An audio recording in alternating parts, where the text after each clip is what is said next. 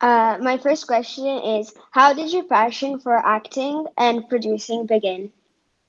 Good question. Uh, well, probably from when I was very young, I liked to show off uh, to my family. Was always putting on little kind of shows and performances uh, for them. Um, I think the kind of thing a lot of kids do. They sort of I'd turn the curtains in the living room into a stage and sort of peek out and, and do shows. Um, but um, when I was about eight, nine, something like that, um, there was an advert in uh, our local newspaper for uh, a local youth theatre, West Lothian Youth Theatre. And I joined and I started going to workshops and we started doing shows as well.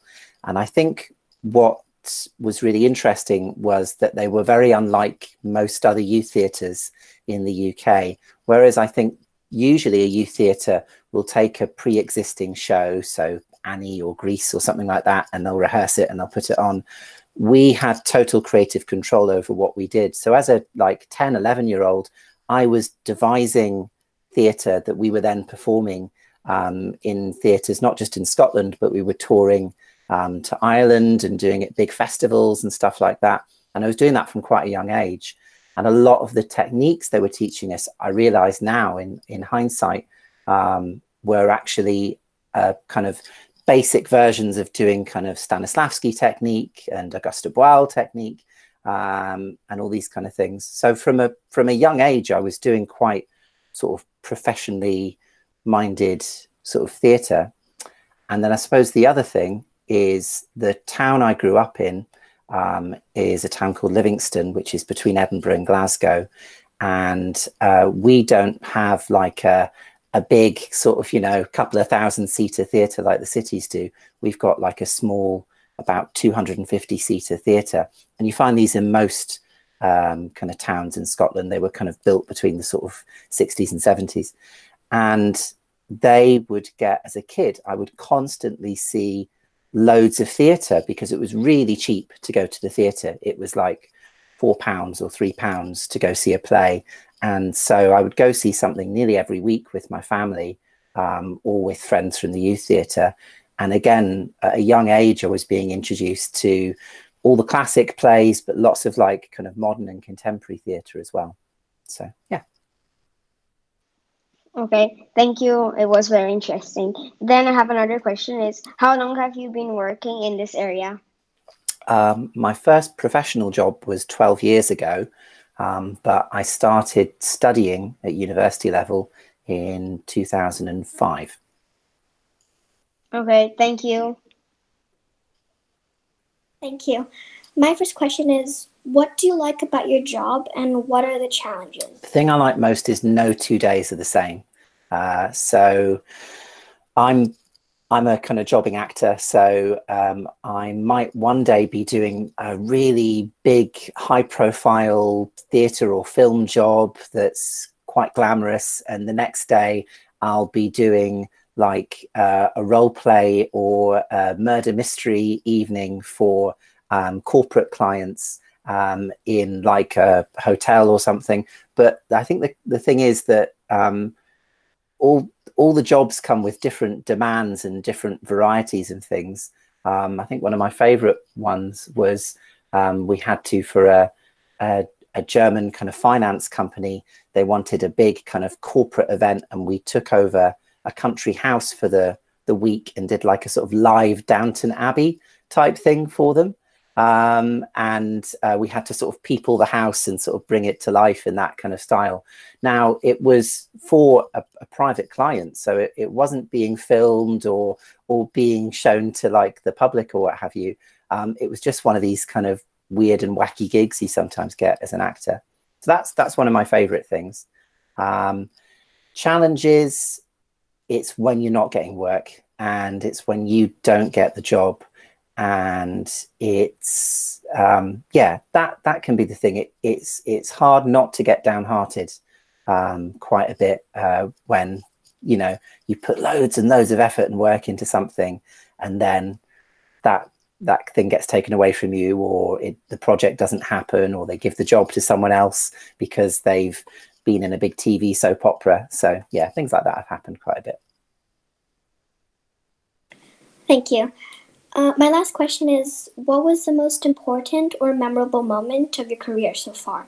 Um, the most memorable um, was I did a film about two years ago now for Netflix um, called Outlaw King. Um, and I had a, a small speaking part in that. And I normally do theatre uh, or voiceover, so I don't I don't usually do big Hollywood movies. And this was a movie that cost you know tens of millions of pounds to make or what have you. And I was only on it for a week, but it was an amazing experience because I had my own trailer and I had uh, a, a, dresser and people looking after me, and I had a fantastic costume, and the sets were amazing. And the actual scene I'm in um, is you can go and look for it. It's quite a well known scene because I think it's the longest continual scene in movie history. Uh, it's like a 10, 15 minute single continuous shot. And it's got, oh, it must have had close to a thousand extras in it. It's this fantastic scene where a, a castle's destroyed at the beginning of the film. And I had to run in and kind of say my lines and stop a sword fight between the two main characters, um, which meant my timing had to be exactly spot on. Because if I was out by a second or two, then like a thousand people had to like renegotiate what they were doing and they'd have to start the, the filming all over again. Um, so yeah, that was a, a, really cool experience. And uh, and just to kind of, you know, for those of you who are kind of interested in um, maybe pursuing something like this as a career, um, and going back to my earlier answer about how it's kind of easy to get downhearted, one of the thing is, things is you'll make a connection or you'll meet someone and you'll think brilliant. And then you won't hear any more from them and think oh they don't like me. But if they like you they'll remember you and that connection will exist. I got the job in that film from somebody i'd met 10 years previously. So i'd auditioned for a 10 years before then and it took 10 years for a project to come along where she went philip would be brilliant in that and she cast me in that so that's how i got to do that Thank you for sharing. That sounds very interesting. Cool. Um, hi. My first question is, where does your inspiration come from? Um, bit cheesy. My family. um. They, uh, my nobody else in my family is an, an actor or a performer, um, but they have a there's a kind of quite strong work ethic in my family. So um, yeah, they don't allow me to get too lazy or too complacent. Um, and they're really supportive and they're really practical as well. Uh, so yeah, I would I would say probably from from them that's kind of perhaps the biggest uh, sort of yeah sort of inspiration. But also, um, I mean, growing up, but especially now as somebody who makes their own work as as well as performing, I just admire anybody who makes their own film or theatre or what have you. Um, somebody who actually just, you know, um, puts their own work in and creates their own stuff. So I, I admire anyone who does that too.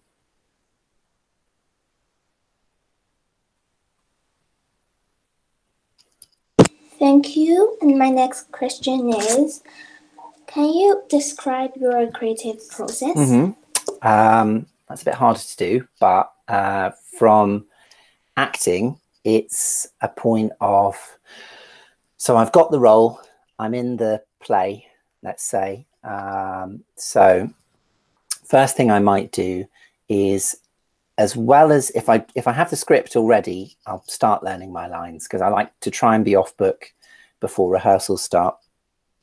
I don't get too hung up if I'm not completely off book um, because um, I learn by sort of movement. So I'll maybe learn a line that goes with a move.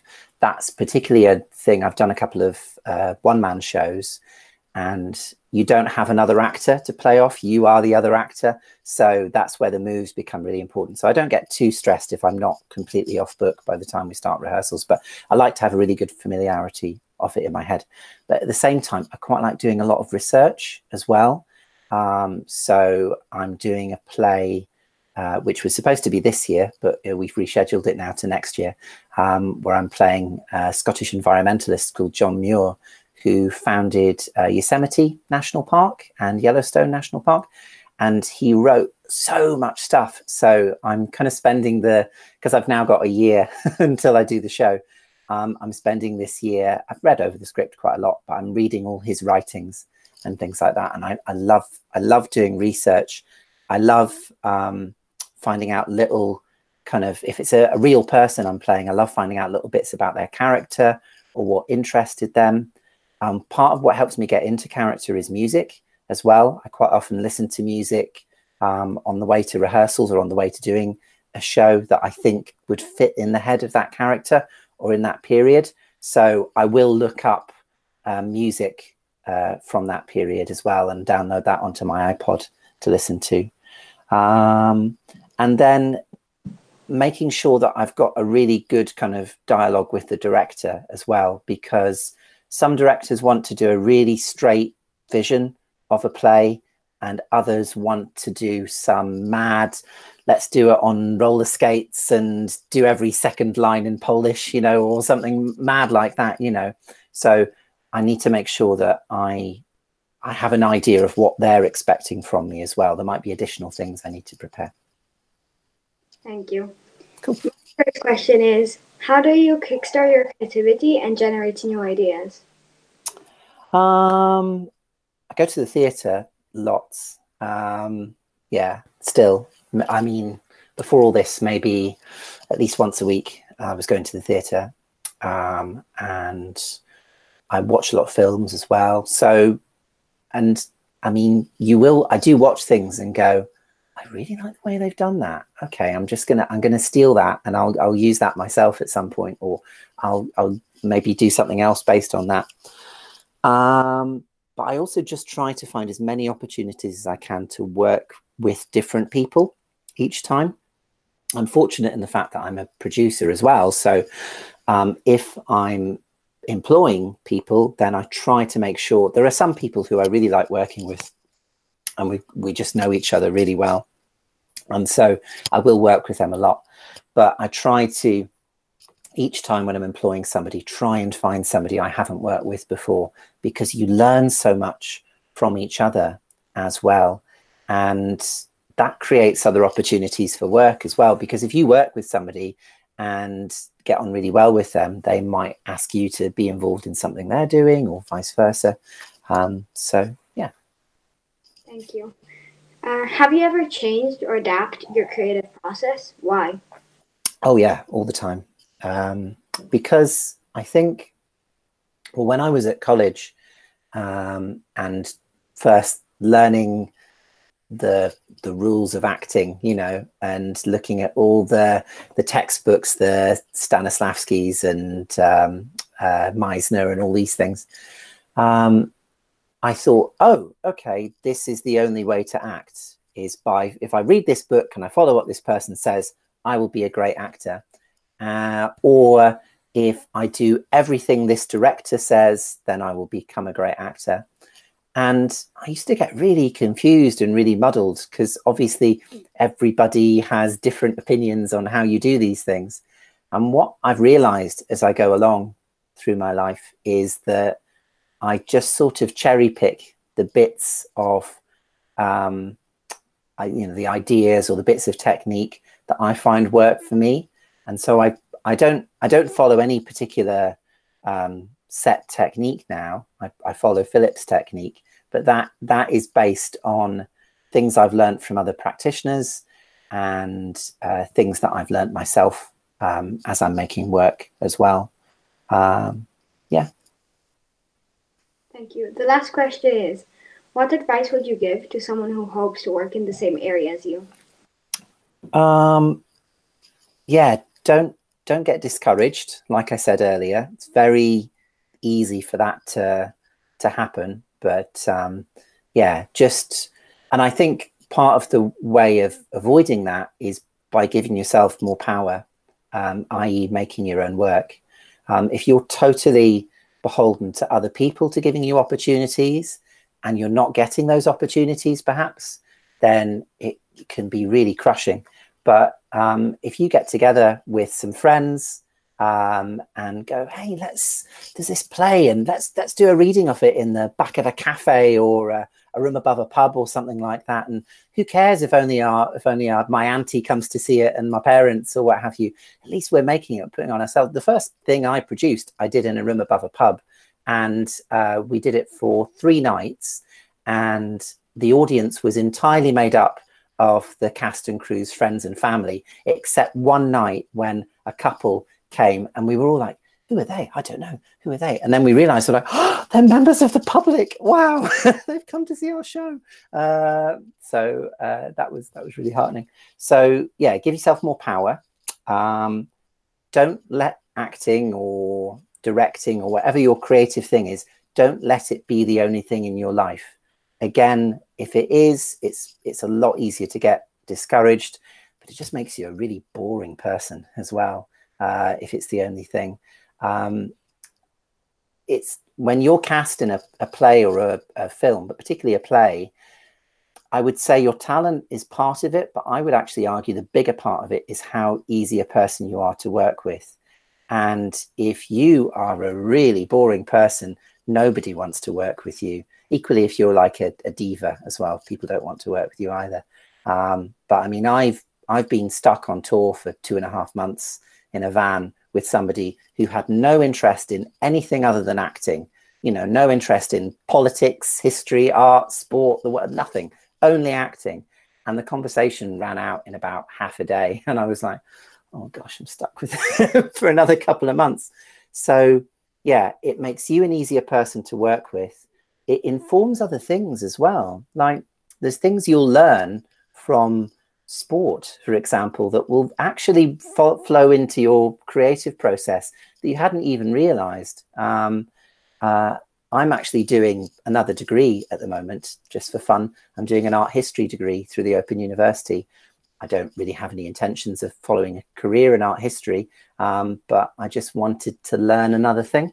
Uh, so yeah, have other interests and also very important, I wrote this down in, in big bold writing, have another job or skill, which is particularly important at the moment um, because there won't always be work and you need to be able to have something to fall back on.